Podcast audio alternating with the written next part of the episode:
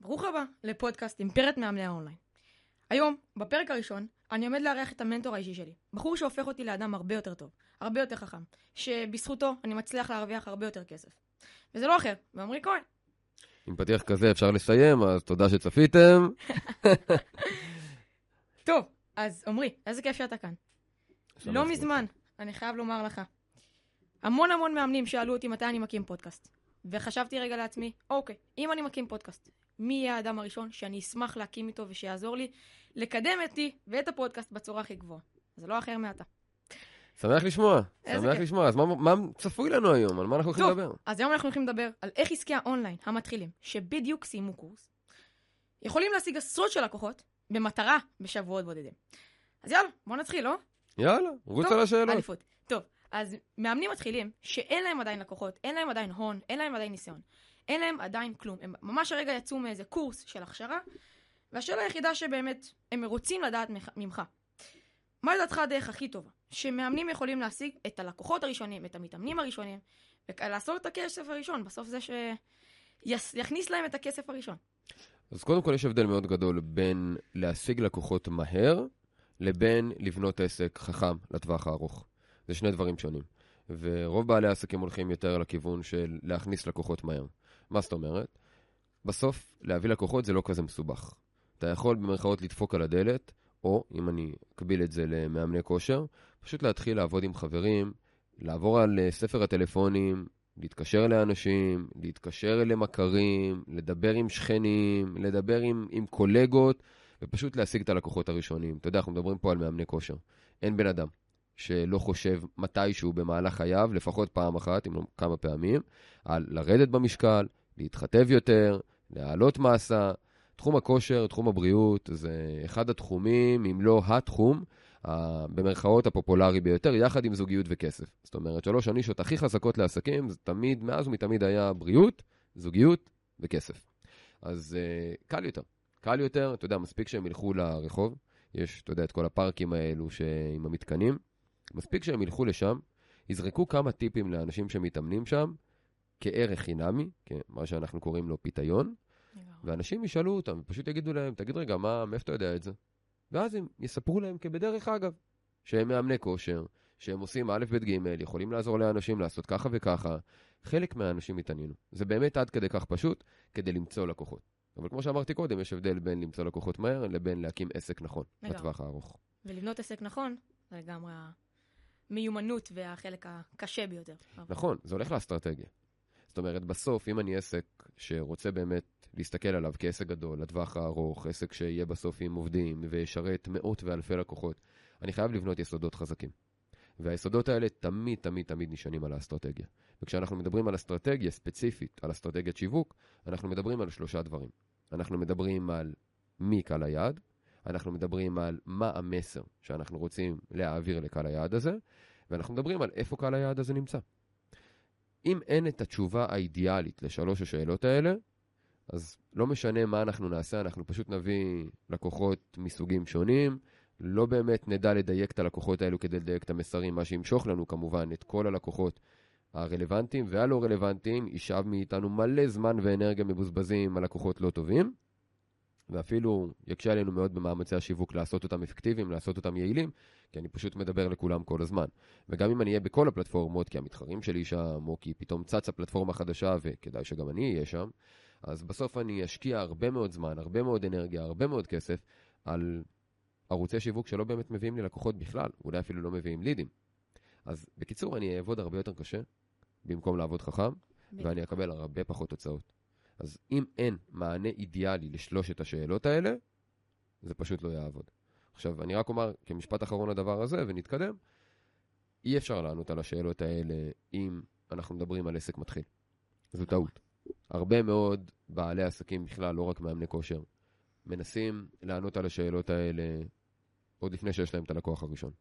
אבל איך אתה יכול לדעת מי הלקוחות האידיאליים שלך? שמדובר על לקוחות שהשיגו את התוצאות הכי טובות בזמן הכי קצר, כיף לך לעבוד איתם, הם מפרגנים לך, הם משלמים את מה שהם אמורים לשלם ובזמן, ואלה ארבעת הקריטריונים העיקריים ללקוחות אידיאליים, מי שככה הספיק לרשום או שפשוט ילך אחורה.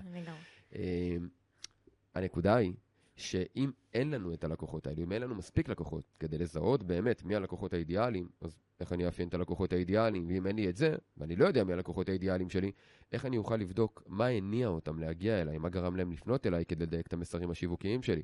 ואם אין לי את הלקוחות האידיאליים, אז איך אני אוכל לבדוק מאילו ערוצי שיווק הם הגיעו כדי שאני אדע לתת פוש הרבה יותר גדול, ספציפית על ערוצי השיווק האלו, ולזנוח את כל השאר. גם. זאת אומרת, זה הבסיס, זה השורש, ולכן הייתי אומר, עד שאין לבעל עסק, למאמן כושר מתחיל, עד שאין לפחות 20 לקוחות, שלא יחשוב בכלל על לענות על השאלות האלה.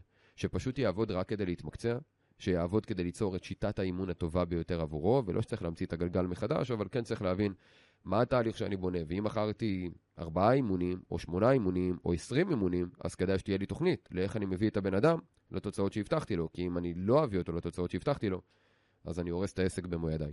זה, זה הבסיס, זו ההתחלה, זו הדרך המהירה להביא לקוחות, וזו הדרך החכמה להביא לקוחות, וצריך את שתיהן. לגמרי, לגמרי, לגמרי, לגמרי. הרי עכשיו, בגלל שיש כמעט כל יום מאמן שצץ לשוק, מאמן מתחיל שיוצא מאיזה קורס, השוק כל כך מוצף ורווי. כמעט אין, לדעתי, בן אדם אחד ש... אה, לדעתי אפילו אין כל כך הרבה מאמנים שמצליחים לבלוט כל כך מהר וכל כך חזק. אז למאמן מתחיל שהרגע יוצא.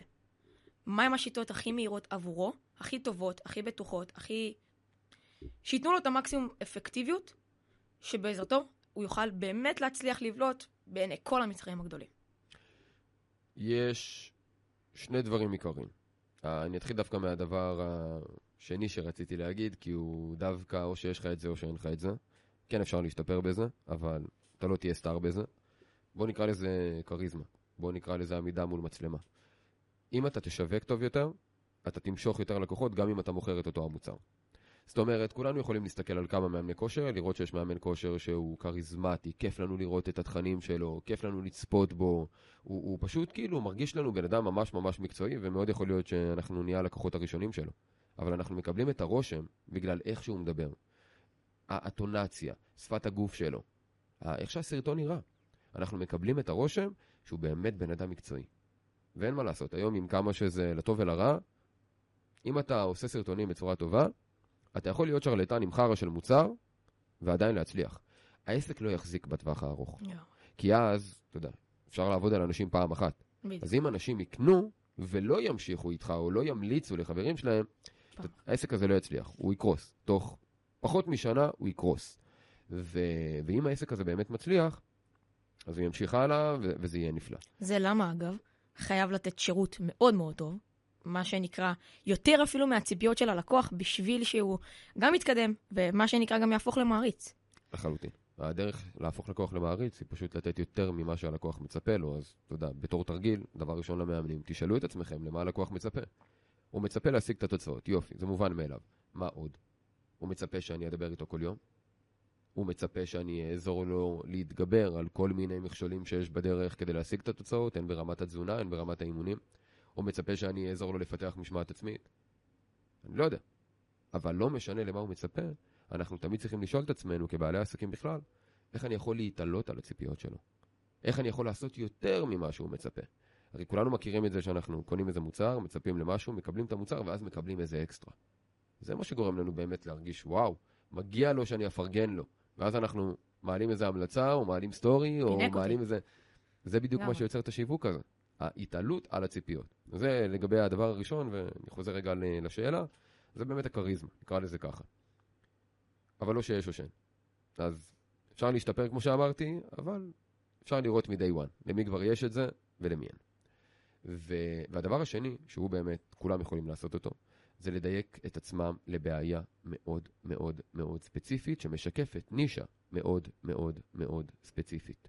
הדרך היחידה לבדל את עצמנו, והדרך הכי מהירה והכי יעילה לבדל את המסרים שלנו, למשוך את הלקוחות הנכונים, לשווק מינימום, זאת אומרת במינימום ערוצים ולקבל מקסימום תוצאות, זה לדייק את הבעיה שאנחנו פותרים.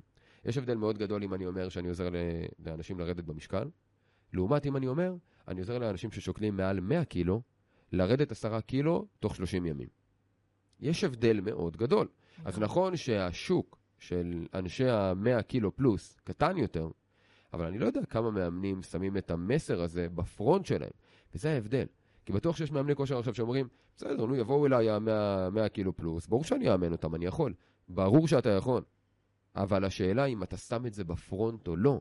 כי אם אני שוקל מעל 100 קילו, והחלום שלי זה לרדת 10 קילו תוך פחות מ-30 ימים, ואני רואה שני מסרים של שני מאמני כושר שייתנו לי את אותו המוצר, אבל אחד עושה הכל, והשני אומר לי, אני מומחה בלעזור לאנשים ששוקלים מעל 100 קילו לרדת 10 קילו תוך 30 ימים, אז התשובה ברורה למי אני אלך. וזאת הדרך הקלה ביותר לבדל את עצמנו. האתגר פה הוא מנטלי. לרוב המאמנים, כי הם פשוט לא מוכנים לוותר על החלק השני בעוגה, אבל... שבמציאות זה אפילו לא זה לוותר. בדיוק הנקודה, הם לא מוותרים כי גם ככה אין להם אף אחד. אין להם אף אחד. זו בעיה מאוד מאוד קריטית של הרבה מאוד בעלי עסקים, החשש הזה של לוותר. אתה יודע, אם אנחנו מדברים בכלל על קבלת החלטות, זו הסיבה העיקרית שבגללה אנשים לא מקבלים החלטות. מה זה לקבל החלטה? זה לוותר על עתידים אפשריים. זה לוותר על כל מה שאני יכול להיות, ואני מוותר עליו, כי אני בוחר בדרך אחת. לגמרי. זה למה אנשים אוהבים להישאר על הגדר. זה מה שמעכב אנשים. אתה יודע, בלטינית, המילה decide היא דסידה. דסידה זה לוותר על עתידים אפשריים. זה ממש להגיד, אוקיי, זהו, אני מוותר על הדבר הזה, אני all in על הדבר הזה, ואנשים לא אוהבים לוותר על דברים. אז על אחת כמה וכמה בשיווק. אנחנו לא רוצים לוותר, כי אנחנו אומרים, מה אכפת לי, אני רוצה שכולם יהיו לקוחות שלי. אבל עכשיו גם, לוגית, האם יש לך את המשאבים לעבוד עם כולם? אם כל העולם ואשתו היה רוצה להיות לקוחות שלך, אתה יכול להכיל את הדבר הזה כשאתה עסק בחיתולים, אפילו לא בחיתולים?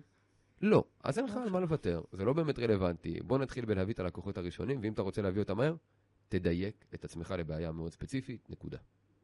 לגמרי. וואו, עשית את זה מעולה. היום, אלפי מאמנים מוציאים ישירות, כשהם יוצאים מהווינגייט, יוצאים מהקורס, אלפי שקלים. אם זה על שיווק, או אם זה על פרסום כלשהו, מוציאים אלפי שקלים. ואז, או שהם מקבלים בקושי שתי פניות, או שהם מקבלים כמויות של פניות, אבל אף אחת לא רלוונטית והם לא סוגרים. מה אתה חושב על זה? שהם מטומטמים. בצורה עדינה. מסיבה. אחת מאוד פשוטה. כסף הוא זרז, וזה נפלא לשים כסף על פרסום ממומן, כשאנחנו יודעים שהוא עובד. לשים כסף על קמפיין שאין לנו באמת את הידיעה, את הוודאות שהוא יעבוד, זה כמו לקחת הלוואה ולהגיד לבנק כשהוא שואל איך אתה הולך להחזיר את ההלוואה, כי זו השאלה היחידה שמעניינת את הבנק, אין לי מושג, אני מקווה לטוב. תראו לי איזה בנק ייתן לכם את ההלוואה. יגלגלו אתכם מכל המדרגות. כי אם אין לכם יכולת החזר, למה שאני אתן לכם כסף? עכשיו, שאתם שמים כסף על ממומן, ואתם לא יודעים אם יש לכם יכולת החזר, אז מה אתם עושים? אתם אומרים, מה, אני סומך על המזל, אני מקווה שזה יעבוד, ואתם צודקים, זה יעבוד. השאלה אם זה יחזיר את ההשקעה בכלל. זה יעבוד באחוזים כל כך, כל כך, כל כך נמוכים, שלא רק שאתם לא תרוויחו, אלא אתם תעבדו ותישארו במינוס. אתם תקנו לקוחות ביותר כסף מאשר מה אתם מקבלים מהם כרווח. ולכן זה טיפשי. הדרך היחידה שהיא נכונה לשפוך כסף על פרסום ממומן, היא כשיש לנו משפך שעובד. משמע, אם העליתי סרטון, אורגני לחלוטין, ואני רואה שהסרטון הזה באמת מביא לי פניות של לקוחות רלוונטיים, וזה המפתח. לא כמה צפיות, לא כמה לייקים, לא כמה תגובות, לא כמה שיתופים. זה נחמד וטוב ויפה. אבל עם לייקים, לא עושים כסף.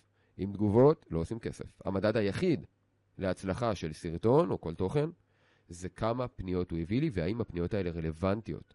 לכן יש הרבה אנשים שמתוסכלים מזה שיש להם שתיים וחצי צפיות על הסרטון. אבל אם השתיים וחצי צפיות האלה היו מביאים לכם לקוח, מה אכפת לכם שיש לכם שתיים וחצי צפיות? עדיף שתיים וחצי צפיות ולקוח משתי מיליון צפיות. ואפס. לקוחות. לגמרי. זה לא רלוונטי. אבל אנשים, בגלל האגו, בגלל הרצון הזה להראות שיש להם מלא עוקבים ומלא צפיות, הם מוכנים לוותר על לקוחות. רק בגלל ש... רק שיראו שיש לי מספר יפה. שיראו, שיראו, זה למה אנשים קונים גם עוקבים. שיראו שיש לי עוקבים. עדיף אלפיים עוקבים עם, עם איכותיים, רלוונטיים, שהופכים ללקוחות. מבאמת באמת שני מיליון עוקבים, שהם פשוט לא רלוונטיים ואיזה בוטים של אה, לא יודע מי. אז הדבר, ה... לסכם את הדבר הזה, רק כשהסרטון הזה עובד, מביא פניות של לידים רלוונטיים, אז אני רוצה לשים עליו כסף, כי אז אני יודע שבאמת זה עובד. וברגע שאני יודע שמשהו עובד, יש לי, בהנחה ואני מחזיר את ההשקעה יותר ממה שאני מוציא על הקמפיין, מכונה להדפסת כסף. ואז גם נשאלת השאלה כמה כסף לשים, התשובה היא כמה שאתה יכול. כי יש לך מכונה להדפסת כסף והיא תתקלקל מתישהו. אז תנצלו את הזמן כל עוד היא עובדת, תשימו כמה שיותר כסף, ותהפכו כל שקל להרבה יותר שקלים. מכונה אידיאלית לכל בן אדם. מעולה. קודם אמרנו שאנחנו רוצים להשיג את ה-20 לקוחות הראשונים שלנו, קודם כל ממציאת הבעיה. מלראות רגע איזה בעיה אנחנו יכולים לפתור לאנשים ולדייק אותה ככל האפשר. אם עכשיו, כשאנשים עכשיו שמאזינים לנו, רוצים להגיע, מנסים לפצח את הבעיה הכי ממוקדת שאפשר, מה אז? איך הם עכשיו יכולים להתקדם למצב שמתחילים להשיג את הלקוחות הראשונים שלהם? מעולה. אז הדרך להיות מקורי היא דבר ראשון לשכוח את כל מה שאנחנו יודעים על השוק. זה דבר ראשון. וואו, לגמרי. אה, זו הסיבה, אגב, שאני לא עוקב אחרי אף אחד מהמתחרים שלי. אני לא עוקב אחרי אף אחד. זה לא מעניין אותי. צריך להבין למה. לא שלא אכפת לי מה המתחרים עושים. אבל אם אני עוקב אחרי המתחרים, אני מגיב להם. ואם אני מגיב, אני תמיד מספר 2. מי שרוצה להיות מספר 1, לא יכול להגיב למתחרים שלו. לא יכול להיות תגובתי, הוא חייב להיות זה שיוזם. צריך להיות פרואקטיבי. וכדי להיות זה שיוזם, אני גם צריך להיות זה שמחדש. אני צריך להיות זה שמעתיקים ממנו, לא זה שמעתיק. עכשיו, אם כל היום אני תובע במתחרים שלי, איך אני אחדש? אני פשוט אהיה כל כך מוגבל במחשבה למה שהם עושים. ואז אני אחכה אותם. לכן, הדבר הראשון שכל מאמן צריך לעשות, אני יודע שזה נשמע אמורפי, אבל אני פשוט צריך להתעלם מכל מה שקורה. אני צריך לחזור ליסודות. ואני צריך לשאול רגע, בתחום הכושר, מה אנשים רוצים להשיג? מה הם באמת רוצים? מה כל הדברים שהם רוצים? ומבין כל הדברים האלה, מה הדבר שאני יודע לעזור להם לייצר? אולי כי אני עשיתי את זה בעצמי. אולי כי עזרתי לאנשים אחרים לעשות את הדבר הזה. מה הדבר האחד? שאלת מפתח, שאני תמיד שואל אנשים כדי למקד אותם, והיא שאלה שבאמת מפקסת אותם ברגע. זה אם היית מקבל תשלום על בסיס תוצאות בלבד, אז באיזה מוצר היית בוחר? כל האנשים שיש להם 300 מוצרים בעסק. בדיוק. כי אם אני יודע שאני מקבל תשלום רק על בסיס תוצאות, מה אני בעצם אומר בצד השני? אני חייב להיות כל כך בטוח בעבודה שלי, שאם לא, פשוט אני לא אקבל שקל ואני אעבוד כמו חמור. לגמרי. אז תוך שנייה, כל בעל עסק יודע לבוא ולהגיד, אוקיי, אז הייתי נשאר רק עם המוצר הזה. עכשיו הנה השאלה השנייה, אז למה אתה לא נשאר רק עם המוצר הזה? בדיוק. כי אם אתה אומר שזה המוצר היחידי שאתה בטוח בו כל כך, למכור את השאר זו שרלטנות. כי אתה מוכר לאנשים משהו שאתה אומר, וואלה, אני לא יודע אם זה עובד, אני מקווה שזה יעבוד. יש מצב. איך ייראה העסק הזה? לגמרי. פשוט לא חכם. אז דבר ראשון, אנחנו כותבים את כל הבעיות שיש ללקוחות בכלל, בעולם הכושר, בעולם התזונה, בעולם הבריאות וכדומה. ואז אני בוחר את הבעיה האחת, שאני ממש יודע לפתור, שהייתי שמח לקבל כסף על בסיס תוצאות, גם אם זה לא באמת המודל. צריך לבחור בעיה אחת. הבעיה שאני הכי טוב בה, או על בסיס ניסיון אישי, כמו שאמרתי, או על בסיס ניסיון בעבודה עם אנשים אחרים, ואת הבעיה שממש בא לי לפתור, ברמת הפשן, ברמת התשוקה. אני צריך להתחבר לבעיה הזו. ברגע שאני מבין במה אני טוב ומה אני אוהב, ואני בוחר בבעיה הספציפית הזו, שאלה הבאה שאני צריך לשאול את עצמי היא, מי הכי זקוק לפתרון בקשר לבעיה הזו? איזה סוג של אנשים ממש זקוקים לפתרון בכל מה שקשור לבעיה הזו? אתן דוגמה, אם דיברנו על המאה קילו, אז מי הכי זקוק לזה? למה הלכתי למאה קילו? כי יש מלא אנשים שרוצים לרדת במשקל, אבל האנשים שהם במשקל עודף ממש, הם ממש זקוקים לזה. הכי זקוקים. כי זה פוגע להם ברמת החיים. זה משפיע עליהם ברמה קריטית, בכל מה שקשור לבריאות, למחלות, ל- ל- לדרך שבה הם חיים, לאיך שהם מרגישים עם עצמם, לביטחון העצמי שלהם, אפילו בזוגיות. זה משפיע על כל כך הרבה דברים, וככל שיש יותר כאבים, הם יותר זקוקים לזה. זה אגב המפתח לגבות גם מחירים יותר גבוהים. כי ככל שהלקוח צריך את זה יותר, זקוק לזה יותר, זה כואב לו, זה דחוף לו, אני לא אצטרך להתווכח איתו על המחיר. הוא פשוט יהיה מוכן לשלם לי כמה שיותר. אז אלה הקריטריונים לבחור את הבעיה, לדייק אותה מבין כל הבעיות, לבחור את הבעיה שאני אוהב וטוב בה, ומשם כמובן לשאול מי הכי זקוק לזה, וזה גם מה שמדייק לי את הקהל, ומשם אני כבר יכול להמשיך לשתי השאלות הבאות של המסרים וערוצי השיווק. בדיוק כמו שאמרנו. וזה בגדול בתור התחלה, סוגר לי את האסטרטגיה. מעולה. אז הנה כבר הפלן הראשוני שלכם, להשיג את ה-15-20 הלקוחות הראשונים שכבר מפה, אם תצליחו להשיג את זה, הפודקאסט הזה היה רק מפה שווה את זה. בואו נמשיך רגע. בסוף, בגלל שהמון המון מאמנים, בחד... כשמסיימים את הקורס, הולכים לחדר הכושר, מנסים רגע להיות שכירים שם, ב-20-30 שקל לשעה, שבינינו בדיחה וחצי. שאלה היחידה שאני שואל, אם עכשיו מאמנים בחדר הכושר, מתים לצאת משם, מתים לעזוב אותו, כי, כי בינינו, מה אתה עושה שם? אתה מרים את המשקולות מהרצפה ואתה שונא את זה גם ככה. בסוף, המאמנים אף פעם לא ייקחו את ההחלטה, עד שיהיה להם את ה... נמאס לי כבר, ואני כבר הולך על זה עד הסוף. שאלה היחידה, האם מאמנים צריכים, כשהם יוצאים מהחדר כושר, להתחיל דווקא בפן של האחד על אחד באישי, בפרונטלי, באימונים האישיים, באימונים הקבוצתיים, בפרונטלי, או דווקא ללכת לכיוון האונליין, לעולם התוכניות ליווי. קודם כל, זה תלוי בתוצאה שאנחנו דיברנו עליה קודם. כי השאלה היא לא מה אני רוצה, וזו גישה בכלל לעסקים. הרבה פעמים אנחנו גם מקימים עסק, ואז מה השאלה הראשונה שאנחנו שואלים? מה למדתי? יופי. מה אני יכול למכור? יופי. עכשיו מי צריך את זה? גישה בריאה בעסקים היא הפוכה לגמרי. היא קודם כל, מה העולם צריך, מה השוק צריך, ואז מה יהיה הפתרון האידיאלי, ואז השאלה השלישית היא, איזה מוצר או שירות אני צריך לבנות כדי להגיע לפתרון הזה. זה אחר לחלוטין. כל מי שמקשיב לנו עכשיו ויש לו עסק, שישאל את עצמו, איך החלטתי מה למכור? האם באמת שאלתי מה השוק צריך, מה הפתרון האידיאלי, ואז פיתחתי מוצר או שירות שמשקף את הפתרון הזה? או שפשוט אמרתי, טוב, בוא נראה מה אני יודע, יאללה, בוא נראה מי צריך את זה. רוב בעלי עסקים, לא רק מאמני כושר, כולם עושים את הטעות הזו. וזו טעות. כי אז, ברגע שאתה מציע לאנשים משהו שיש לך, אתה צריך לשכנע אותם שמה שיש לך מתאים להם. אבל ברגע שאתה מפתח מוצר שקהל היעד רוצה, הם צריכים לשכנע אותך שתעזור להם בגלל שהם רוצים את מה שיש לך, כי יש לך את הפתרון הטוב ביותר. וזה שני דברים שונים. למה אני אומר את זה? כי דיברנו פה על דיגיטלי או פרונטלי. ממש תלוי בתוצאה. אם אני יודע שכדי להשיג את התוצאה האידיאלית, זו שהייתי שמח לקבל עליה כסף אך ורק על בסיס תוצאות, לכאורה, אם הפורמט הטוב ביותר בשביל זה הוא פרונטלי, שיהיה פרונטלי. אם הפורמט הטוב ביותר בשביל זה הוא דיגיטלי, שיהיה דיגיטלי. ואם הפורמט הטוב ביותר של זה הוא שילוב של השניים, אז שיהיה שילוב של השניים. זאת אומרת, הפורמט ברור שאני יכול לקחת כל מאמן וליצור לו גם מוצר דיגיטלי. וברור שאני יכול לקחת מאמן שמאמן רק באונליין וליצור לו מוצר פרונטלי. ברור. השאלה אם זה נכון. זה שוב, הולך למה אני יכול, ולא מה השוק צריך, או לא מה נכון לצורך של הלקוחות. צריך להבין את זה. כן צריך להגיד שהקיבעון הוא על הפרונטלי. זאת אומרת, ברירת המחדל היא אימונים פרונטליים. לשמחתנו, הקורונה באה ובאמת האיצה את כן. תהליך הדיגיטליזציה, נקרא לזה, שאנשים הבינו, וואלה, אפשר לעשות אימונים גם באונליין ולהשיג תוצאות. כי זאת הייתה האמונה של הרבה מאוד אנשים. שאין ש- אפשרות. אם זה דיגיטלי, אז זה לא יעבוד לו, הוא צריך אותי לידו. וזה קרה בהרבה דברים. תחום הכושר, הוא הרוויח מזה מלא, אתה יודע, פרחו מלא אפליקציות ומלא מאמנים, פיתחו מוצרי אונליין, כי לא הייתה ברירה. אז זה לא שאנשים חזרו עכשיו לפרונטלי, כי באמת יש אנשים שצריכים את הפרונטלי, ויש אנשים שלא מתאים להם הדיגיטלי, ברמה של איך אני צורך תוכן. וזה בסדר, לא כולם יצליח להם קורסים דיגיטליים. יש אגב אחרים שהפוך, לא יעבוד להם הפרונטלי.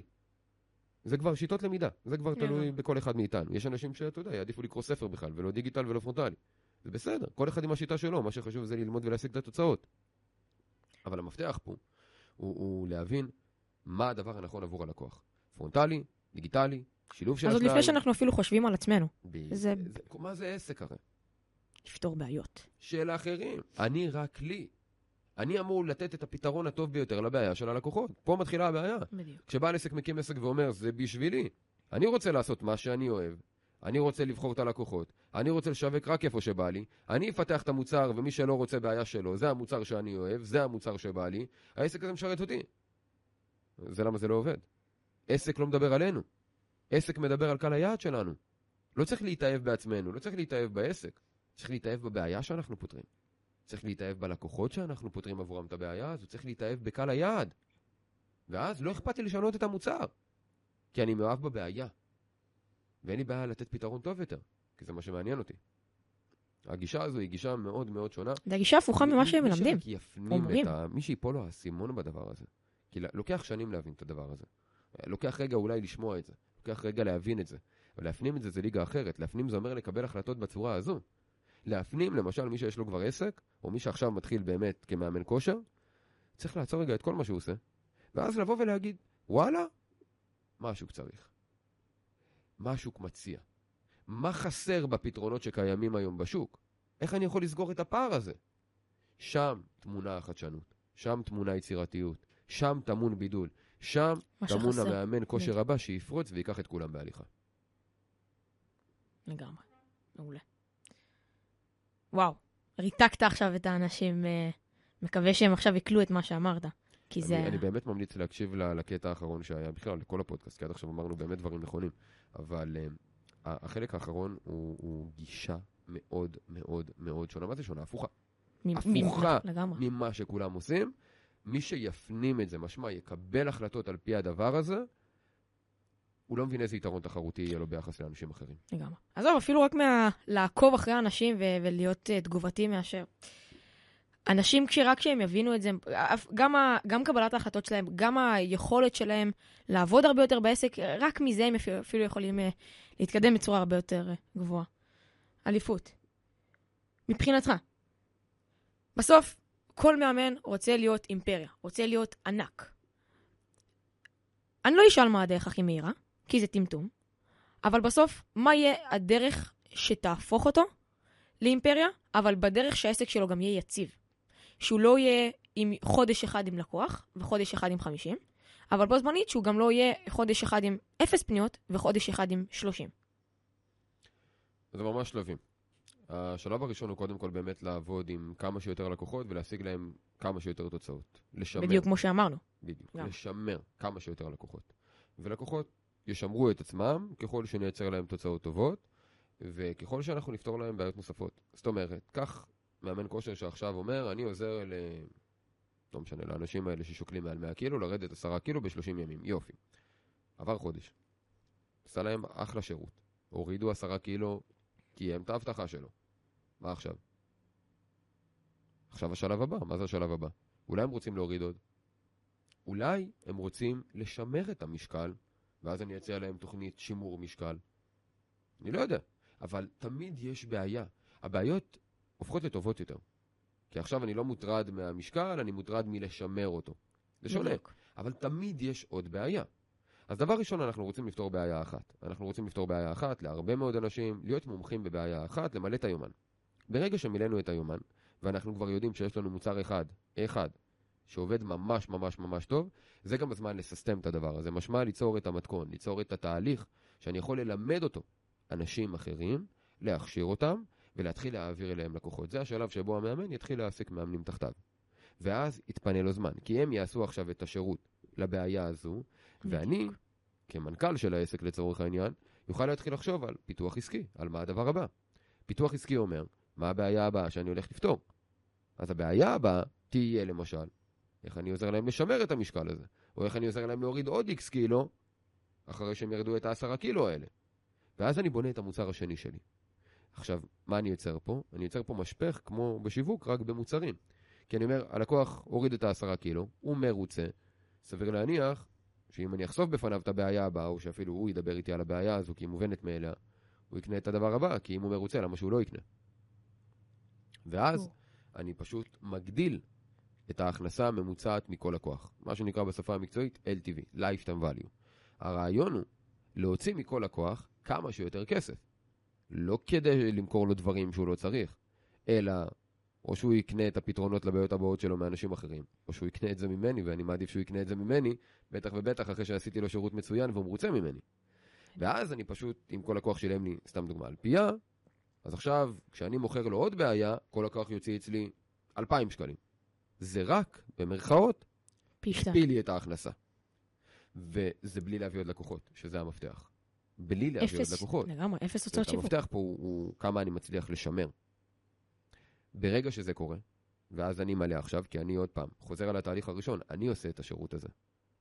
ואז אני מייצר את הסיסטם, אני מתחיל להביא מאמנים שעושים גם את הדבר הזה. או שאני נותן למאמנים הקיימים לפתור גם את הבעיה הזו, תלוי כבר במודל, אם אני רוצה שהם יתמחו בבעיה, אם אני רוצה שהם יהיו אה, הוליסטים כאלה וידעו לפתור כמה בעיות, זה כבר, לא ניכנס לזה אפילו. אבל אז אני בעצם עושה עוד דבר. ואז אני מתרחב. כמות מאמנים. אני יכול לשים ראשי צוותים, אני יכול להשתחרר עוד יותר. ואז אני יכול לפתור כמובן עוד בעיות, או, אני אלך לתת אופציה אחרת, אני יכול לשנות מודל עסקי. אני יכול פתאום לעבור מהפרונטלי לאונליין. מה הרעיון? בדיוק. עכשיו אני יכול למנף את עצמי. עכשיו אני לא צריך מאמנים בכלל. אני יכול למכור קורס דיגיטלי של אמן את עצמך, ואז אני מכניס עוד כסף, בלי להגדיל את ההוצאות, בלי להשקיע אפילו עוד זמן, אלא רק בלנהל את השיווק והמכירות של הדבר הזה, אבל בלי באמת עכשיו לעשות את העבודה, כי העבודה היא מה שיש בקורס הדיגיטלי עצמו. וככה אני בעצם גדל מבעיה לבעיה, מפורמט לפורמט, ממודל למודל. זאת אומרת, ממש ממש מהבסיס, חייבים לפתור קודם כל את הבעיה הראשונה תמיד. ללקוחות. הבעיה היא שרוב האנשים מנסים לעשות את הכל ב-day one. אז אני אעשה גם את הבעיה הזו, ומה, הלקוח יש לו את הבעיה הזו, אז אני כבר לא אפתור אותה? ואז כל האנרגיה שלהם עוברת מפוקוס של דבר אחד לפוקוס של דבר אחר, פחות ואז הם זמן צריכים גם ואנרגיה. זה וגם זה, ואז השיווק הוא לא אותו שיווק. זה בעיה אחרת. קהל יעד שונה, מסר שונה, ערוצי שיווק שונים. ואז מה שיוצא הוא שהם מדברים לכולם, עם כל המסרים האפשריים, בכל הפלטפורמות האפשריות, ובוכים על זה שאין להם לקוחות. המצב של רוב האנשים. לא כי הם לא יודעים מה לעשות. לא כי הם לא יודעים, אלא כי הם נכון. לא מוכנים לעשות את מה שהם נכון. יודעים שצריך לעשות, ואם הם לא יודעים, עכשיו אתם יודעים. מעולה.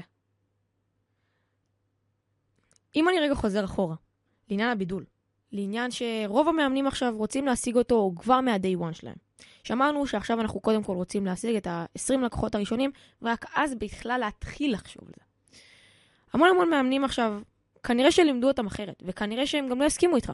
כי הם יאמרו, מה, אבל אני חייב רגע להתחיל עם בידול, אני חייב רגע לראות מה אני יכול להיות שונה מאחרים.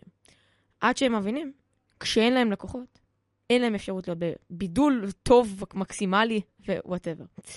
הנקודה היא שהמון המון מאמנים, כאן גם כשמאזינים, מאוד מאוד סקפטיים על, על כל מה שאמרת כמעט. על, גם על הקטע של הבידול, גם על הקטע של, תתחילו קודם כל למצוא את 20 הלקוחות הראשונים שלכם, תתחילו לפתור את הבעיה, קודם כל ללקוחות, ולא לכם. וואו, זה מנפץ פה לא מעט סטיגמות שהמון אנשים אומרים. אמת, אמת. אבל uh, יש פה שתי אופציות, שני מסלולים. או לעשות את מה שכולם עושים ולקבל את מה שכולם מקבלים. ותסתכלו על רוב המאמנים, תסתכלו על חברים שלכם. שני לקוחות. הם נאבקים כמוכם. הם נאבקים כמוכם. הם שורדים.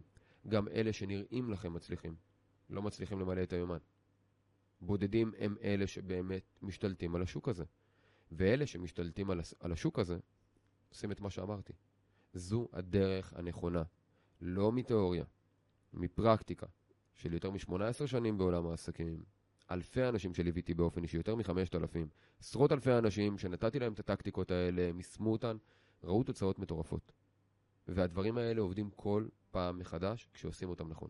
הם שונים, אבל זה בדיוק מה שמבדל אותם. כי אם נעשה את אותו הדבר, נקבל את אותו הדבר. אם נעשה דברים שונים, נקבל תוצאות שונות, במקרה הזה, פי אלף יותר טובות. אם עכשיו מאמן מתחיל, שהתחיל עם האימונים האישיים, הרוויח מזה 3,000-5,000 בחודש, לדוגמה, ורוצה עכשיו להתחיל לעבור לאונליין, ווואלה, הוא מפחד. כי מה, עכשיו אני מוותר על ההכנסה שלי. איך הוא יכול לעבור לאונליין בצורה שהוא גם לא יפגע את הפרונטלי, בצורה של יש מצב שאני לא אצליח להרוויח כסף החודש, ובצורה שהוא גם יפתח את האונליין בצורה הכי גבוהה שיש. למה אתה אומר שהוא מאבד את הפרונטלי? זאת אומרת, לא, אני אומר- במקביל. לגמרי. אם הוא אבל מאמן, שעכשיו הוא רוצה לעבור מהפרונטלי לאונליין, ועכשיו הוא רוצה כביכול להוציא את כל הלקוחות שלו ממצב של הפרונטלי לאונליין, מהסיבה שב-10,000-15,000 שקל הוא כבר יישחק והוא לא יצליח להתמודד עם הכמות מתאמנים. מה הדרך הכי נכונה לעבור, אם אתה כבר מאמן פרונטלי, לאונליין? קודם כל, לפתח אה, סוג של פיילוט, ולעשות את זה עם כמות קטנה יותר של אנשים, כדי לתת למאמן את הביטחון שזה יכול לעבוד. האמונה הזאת של אה, אני לא אשיג את אותן תוצאות באונליין, היא אמונה שגויה, כי זה לא קשור לפורמט. הרי אם נפרק את זה באמת לגורמים, האם באמת זה שהמאמן יושב ליד הבן אדם, או עומד ליד הבן אדם, ואשכרה מנחה אותו עכשיו במרחק של 20 סנטימטר ממנו, זה הדבר שבאמת גורם לו להשיג את התוצאות? זאת אומרת, אם המאמן לא היה עומד שם, והיה מסתכל עליו דרך מצלמה, האם זה היה מונע ממנו להשיג את התוצאות? ברור שלא, כי זה קשור למה שהמתאמן עושה. לא, לא לזה שהמאמן עומד פה או במקום אחר. זה לא רלוונטי. עכשיו, כדי לשלול את האמונה הזו, הם צריכים פשוט לנסות. שיעשו פיילוט. וזה בדיוק, שוב, עוד גישה בעסקים. הפחד הוא מזה שאני אעשה משהו שהוא לא עובד, או שהוא יזיק לי. אז אני אומר, תמיד תעשה פיילוט, תעשה איזה ניסוי. אתה לא יודע אם הוא יעבוד. תעשה ניסוי, מה יקרה? עשית ניסוי, גם אם נכשלת, התחושה היא שונה. כי עשיתי ניסוי, לא ציפיתי שזה יעבוד במאת האחוזים, זה כל הקטע של ניסוי. או שזה יעבוד או שלא. אבל ברגע שאנחנו כאילו שמים את כל המוניטין שלנו על דבר אחד, ואז אומרים, אוקיי, אם זה נופל, העסק שלי קורס. אז זה מפחיד. למה? אף אחד לא רוצה לקחת את הסיכון אפילו, שזה יקריס את העסק שלו. ולכן אני אפילו לא מנסה. אז אם אנחנו ניקח את זה בגישה של הכל כרגיל, אני ממשיך לאמן פרונטלית כרגיל, אממה, אני עכשיו לוקח לקוח אחד בפיילוט ועושה איתו את אותה התוכנית באונליין, ואני עושה מבחן. בוא נראה האם הם השיגו את אותן התוצאות. אולי אפילו האונליין ישיג תוצאות טובות יותר, יותר מהר, אני לא יודע. אבל אני אעשה מה שנקרא A-B testing. אני לא משנה שום דבר, חוץ מאת הפורמט. זה פרונטלי, זה דיגיטלי, בואו נראה איך זה עובד. אם לא עבד, הכל טוב. אולי זה לא מתאים לו, אולי זה באמת לא מתאים לבעיה ולמוצר שלו, זה בסדר גמור. למה? אבל אם כן, נפתח עולם חדש. וניסית. אין את, ה... את הסיכון הזה של לא. בדיוק, אתה יודע, זה מצחיק. אה, הבן הגדול שלי הוא בן ארבע, והוא רואה תמיד, אה, יש- ממש אוהב ניסויים, ורואה תוכניות כאלה של אה, מדעים, והתוכנית נקראת אה, שווה לנסות. ו...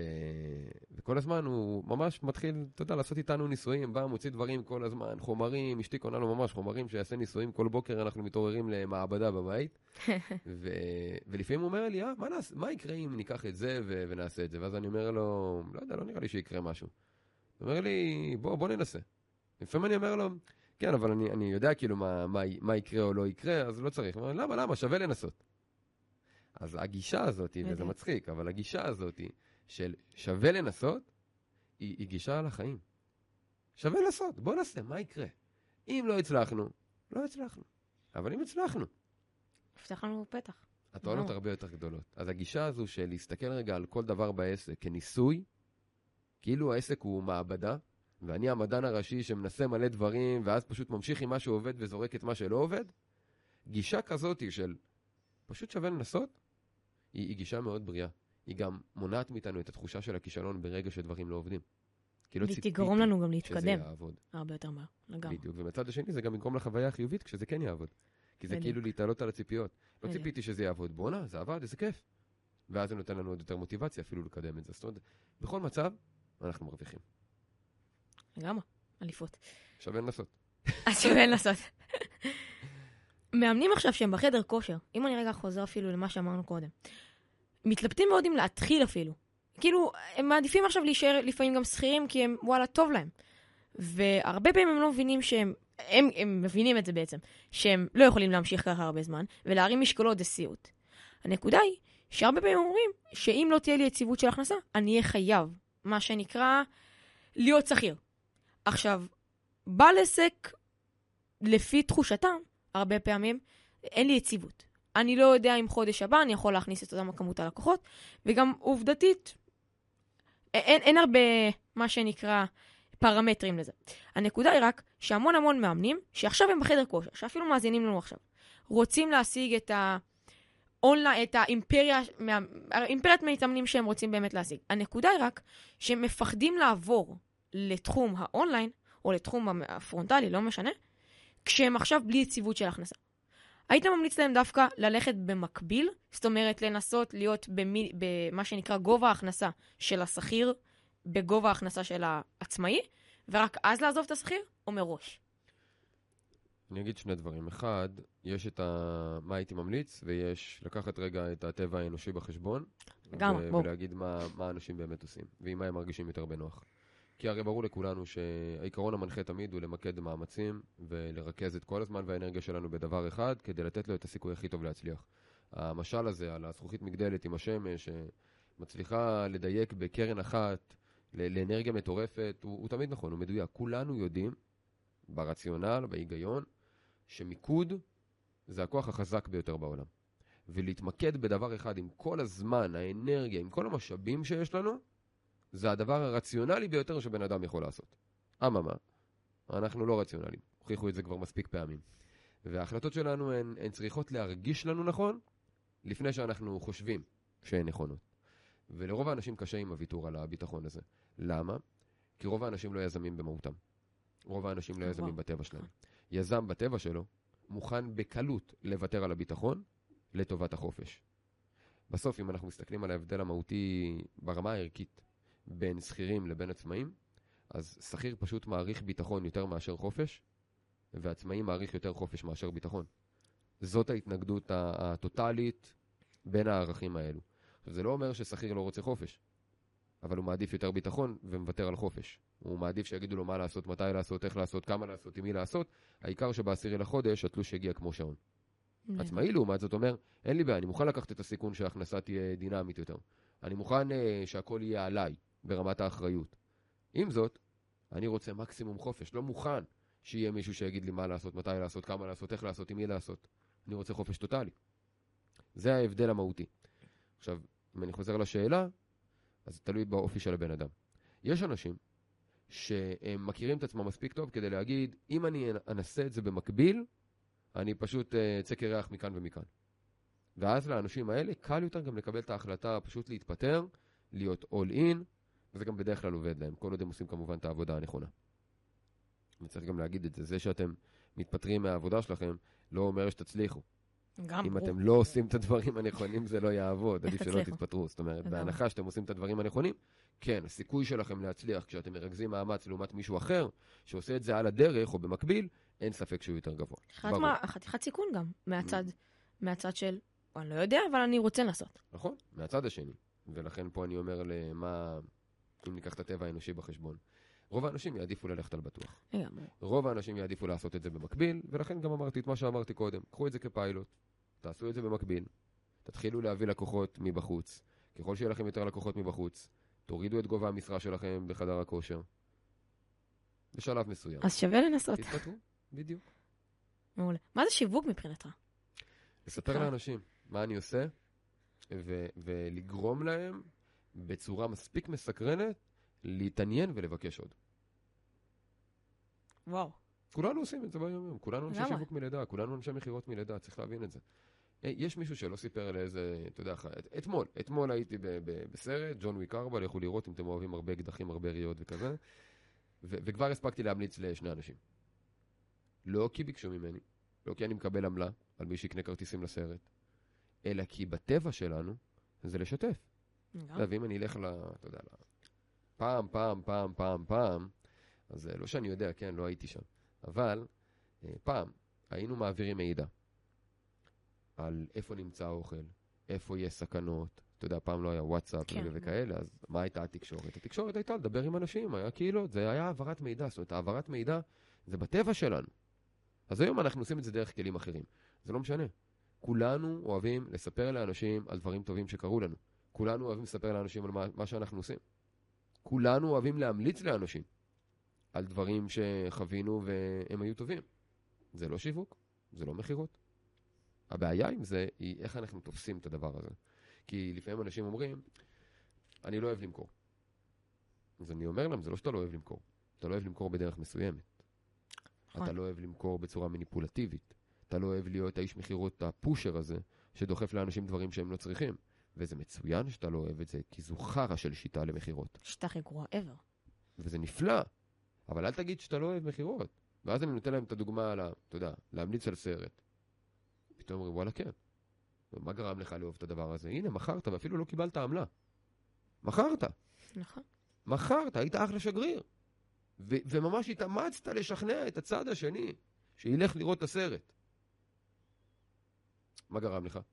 הוא אמר, בואנה, אהבתי את הסרט. ו- ובא לי גם שחבר שלי ייהנה מהחוויה הזו. זה בדיוק מכירות. אהבת את המוצר, ובא לך גם שחבר שלך ינסה אותו. זה הכל. עכשיו השאלה היא איך אתה משקף את זה, וזה כבר ברמה הטקטית. אבל זו כל הפואנטה של שיווק ומכירות. פשוט לספר לאנשים מה אני עושה. לספר לאנשים איך אני יכול לעזור להם. לתת להם ערך, ולגרות אותם מספיק, כדי שהם יבקשו עוד. זה הכל. מעולה.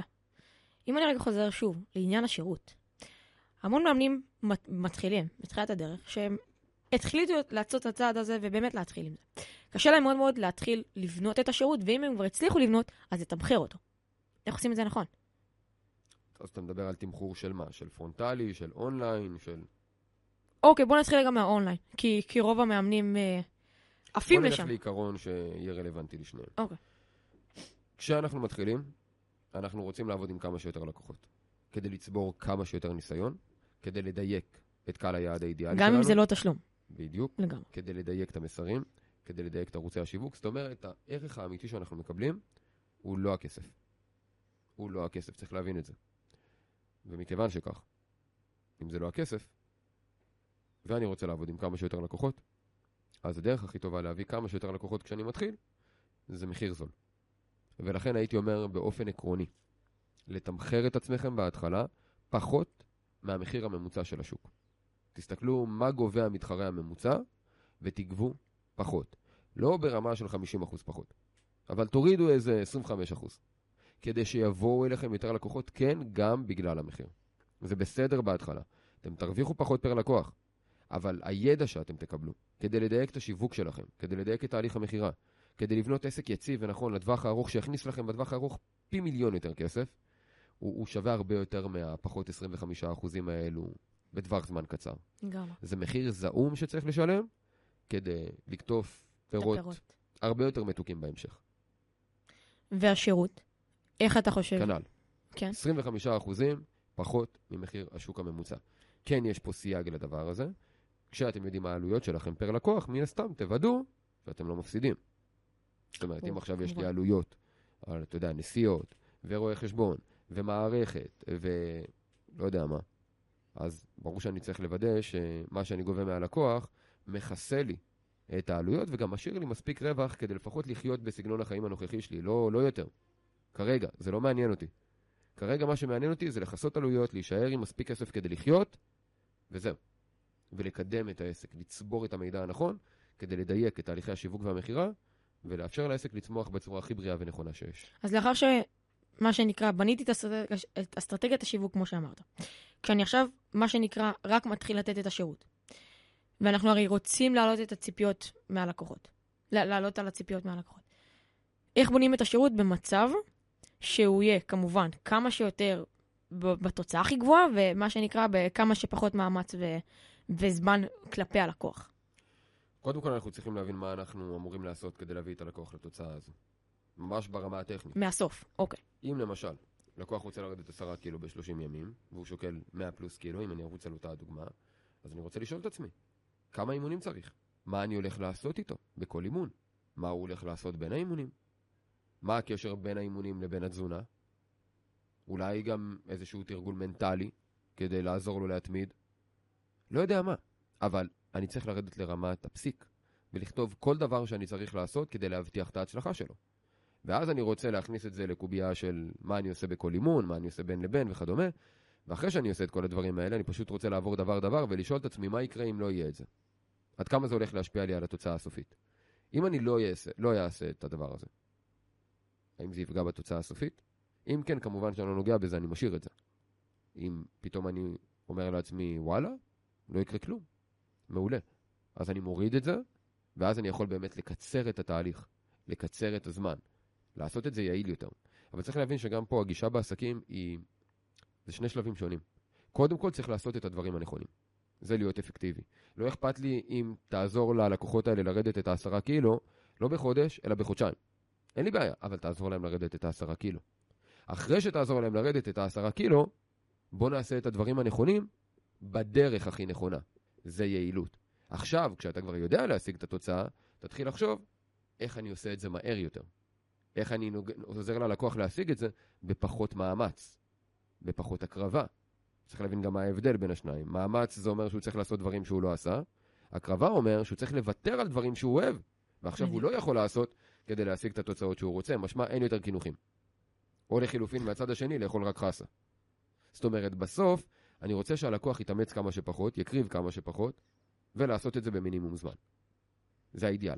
אבל לפני שאני חושב על, ה, על הדברים האלה, אני קודם כל חייב לעשות את זה אפקטיבי, משמע להשיג את התוצאה. לגמרי.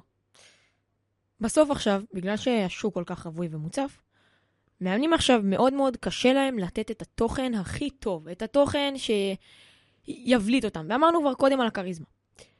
וגם, בעיניי, גם התוכן ישנה את הצורה של, ה, של העמוד, של איך יבואו לקוחות כמובן.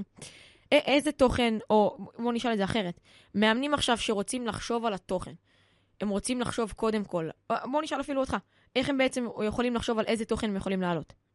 קודם כל דיברנו על זה ב- באסטרטגיה. דיברנו על המסר המרכזי. מה הם אומרת- צריכים להגיד ללקוחות שלהם כדי שקהל היעד האידיאלי יגיד, וואלה, הנה, סוף סוף מישהו מדבר עליי, סוף סוף מישהו מדבר אליי. מה המסרים שמעניינים את קהל היעד הזה? זו בדיוק הנקודה. מה שאמרנו קודם על זה שבעל העסק בוחר את המוצר, בעל העסק בוחר את הקהל, בעל העסק מחליט מה להגיד, בעל העסק מחליט איפה לשווק. זה בדיוק ההפך. כי אם בחרתי את הבעיה, קהל היעד מוגדר. נכון. המסרים, פועל יוצא של קהל היעד. ערוצי השיווק, איפה שקהל היעד נמצא. אני לא בוחר אותם בכלל. וצריך להבין את זה, אני לא בוחר את זה. הדבר היחידי שאני בוחר בעסק, זה איזו בעיה אני רוצה לפתור.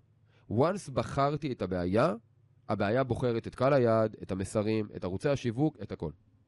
ואם לא בא לי על קהל היעד הזה, או על המסרים האלה, או על ערוצי השיווק האלה, אסור לי לעשות את מה שהרבה מאמנים עושים. טוב, אני יודע שאני צריך לעשות סרטונים, אבל אני לא טוב מול מצלמה, אז אני אעשה מאמרים, ואז הם לא מבינים למה מאמרים לא עובדים.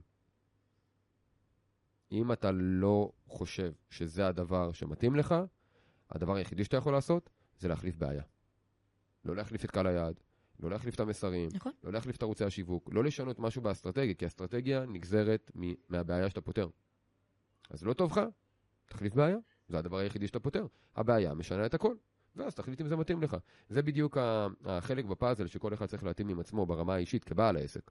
האם באמת הבעיה שאני פותר, וקהל היעד, כפועל יוצא מהבעיה הזו, המסרים לקהל היעד, ערוצי השיווק שאני צריך לשווק בהם, כי קהל היעד נמצא שם, האם זה באמת משהו שאני מוכן במרכאות לשלם את המחיר עבורו כדי להצליח בעסק?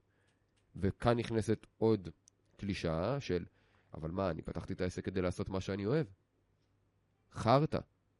העסק לא שואל אותך בכלל. יום אחד, כשהעסק יהיה מספיק גדול, יהיו לך עובדים, יהיו לך אנשים, כל אחד יעשה את הדבר שהוא אוהב, שאלה הדברים שאתה שונא. אז תהיה לך את הזכות לעשות רק מה שאתה אוהב. אבל צריך לעבוד מאוד קשה, במשך הרבה מאוד שנים, כדי לקבל את הזכות, יום אחד, לעשות רק מה שאתה אוהב. אשכרה. אני היום עושה רק מה שאני אוהב, ועבדתי בשביל זה שנים. שנים כדי לקבל את הזכות לבוא ולהגיד, וואלה, שונא את זה. בוא נביא עובד, יש לי כסף. שהוא יעשה את זה. הוא אוהב את זה, אני שונא את זה. העסק אוהב את זה, נפלא. אבל אני לא רוצה. אז ניתן לו. זה זכות לעשות רק מה שאנחנו אוהבים. הבעיה היא שבעלי עסקים צוציקים רוצים מהיום הראשון לעשות... אני, מה פתאום? אני עושה רק מה שאני אוהב. דבר איתי עוד כמה שנים. בינתיים. תאכל חרא ושב בשקט. בדיוק. אשכרה מוסר עבודה רצחני. זה עסק. לגמרי. אנשים לא מבינים את זה. עסק הוא כלי לשרת אנשים אחרים. הוא כלי. לא יש לו אותנו. הרבה יתרונות. הוא, מביא, הוא הדבר הטוב ביותר כדי להביא אתכם לחופש כלכלי. הוא הדבר הטוב ביותר כדי לעזור לכם לממש את עצמכם ול, ולהגשים את כל הפוטנציאל שלכם. הוא דורש מחיר. יש לו מחירים שצריך לשלם. רוב האנשים לא מוכנים לשלם את המחירים האלה, ולכן רוב האנשים לא מצליחים. לא צריך להיכנס לסטטיסטיקות, הן מספיק מפחידות גם אם לא נזכיר אותן. הסיבות ברורות. רוב האנשים פשוט באמת לא מוכנים לשלם את המחיר. וואו, לגמרי.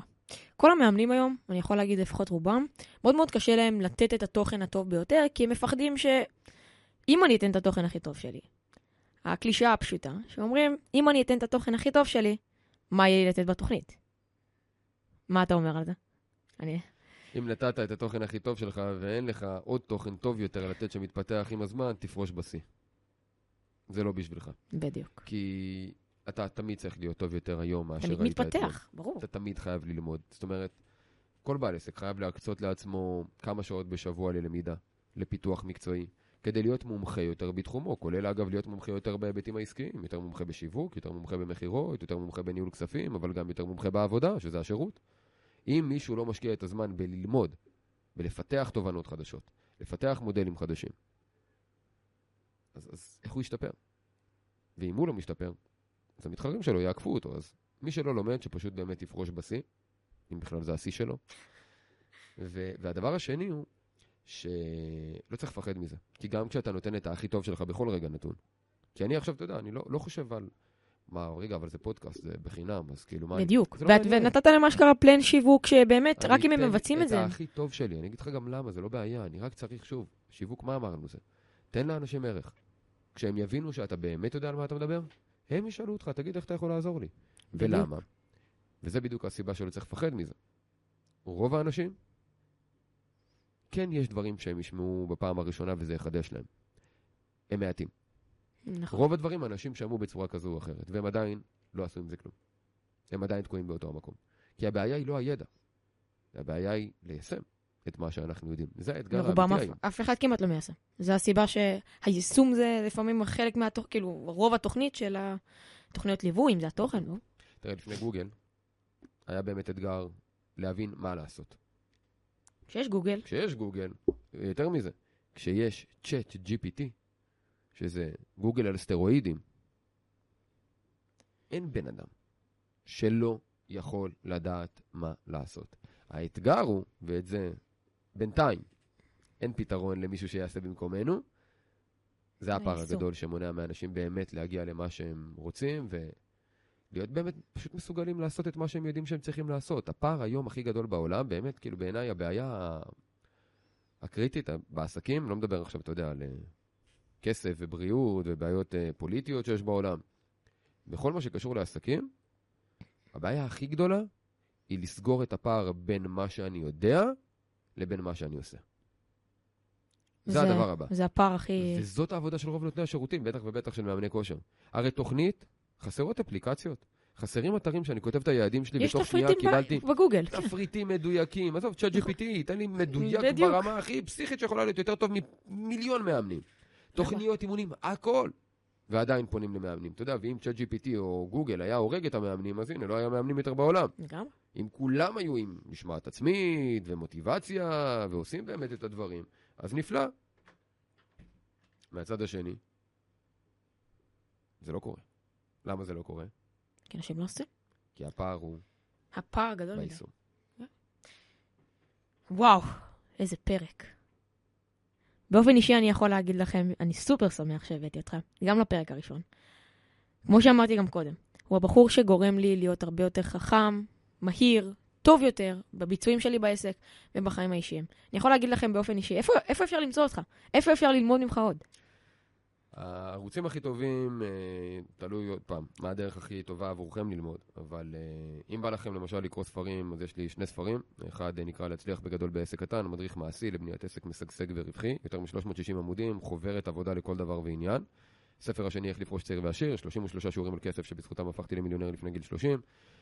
חוברת עבודה, תהליך לחיים, לחיים שלמים, כדי להגיע באמת לחופש כלכלי ואפילו לאושר בעין. כמובן, יוטיוב, יש שם יותר מ-1,600 סרטונים מלאים בתוכן, כמו שקיבלתם עכשיו, הכי פרקטי, הכי תכלס, ופה זה טעימה. בדיוק. אה, פודקאסט, עשרות רבות של פרקים, מאות שעות של תוכן, וכמובן, אם בא לכם לקבל הצצה למאחורי הקלעים שלי ביום-יום, אינסטגרם, דגש. על הסטורי, פשוט, אז זאת הדרך היחידה באמת לראות מה אני עושה ביום-יום, אה, לקבל הצצה לאיך נראים החיים שלי, בתור בן אדם שמנהל כרגע שישה עסקים וחי בחופש כלכלי, איך בדיוק זה נראה. אה, זה בעיקר לעורר השראה, אבל גם כדי לקבל הצצה, וכולנו לפעמים אוהבים קצת, אה, קצת צהוב, אז אה, לגמרי. אז בקיצור, הבנתם. אני סופר שמח שהגעת. אני סופר שמח שהיית איתנו כאן בחצי שעה, שעה האחרונה. עמרי, מילים אחרונות? שיהיה לך הרבה בהצלחה. אתה תותח על. אני בטוח שהפודקאסט הזה הולך לעוף באוויר והולך להיות הפודקאסט מספר אחד למאמני כושר.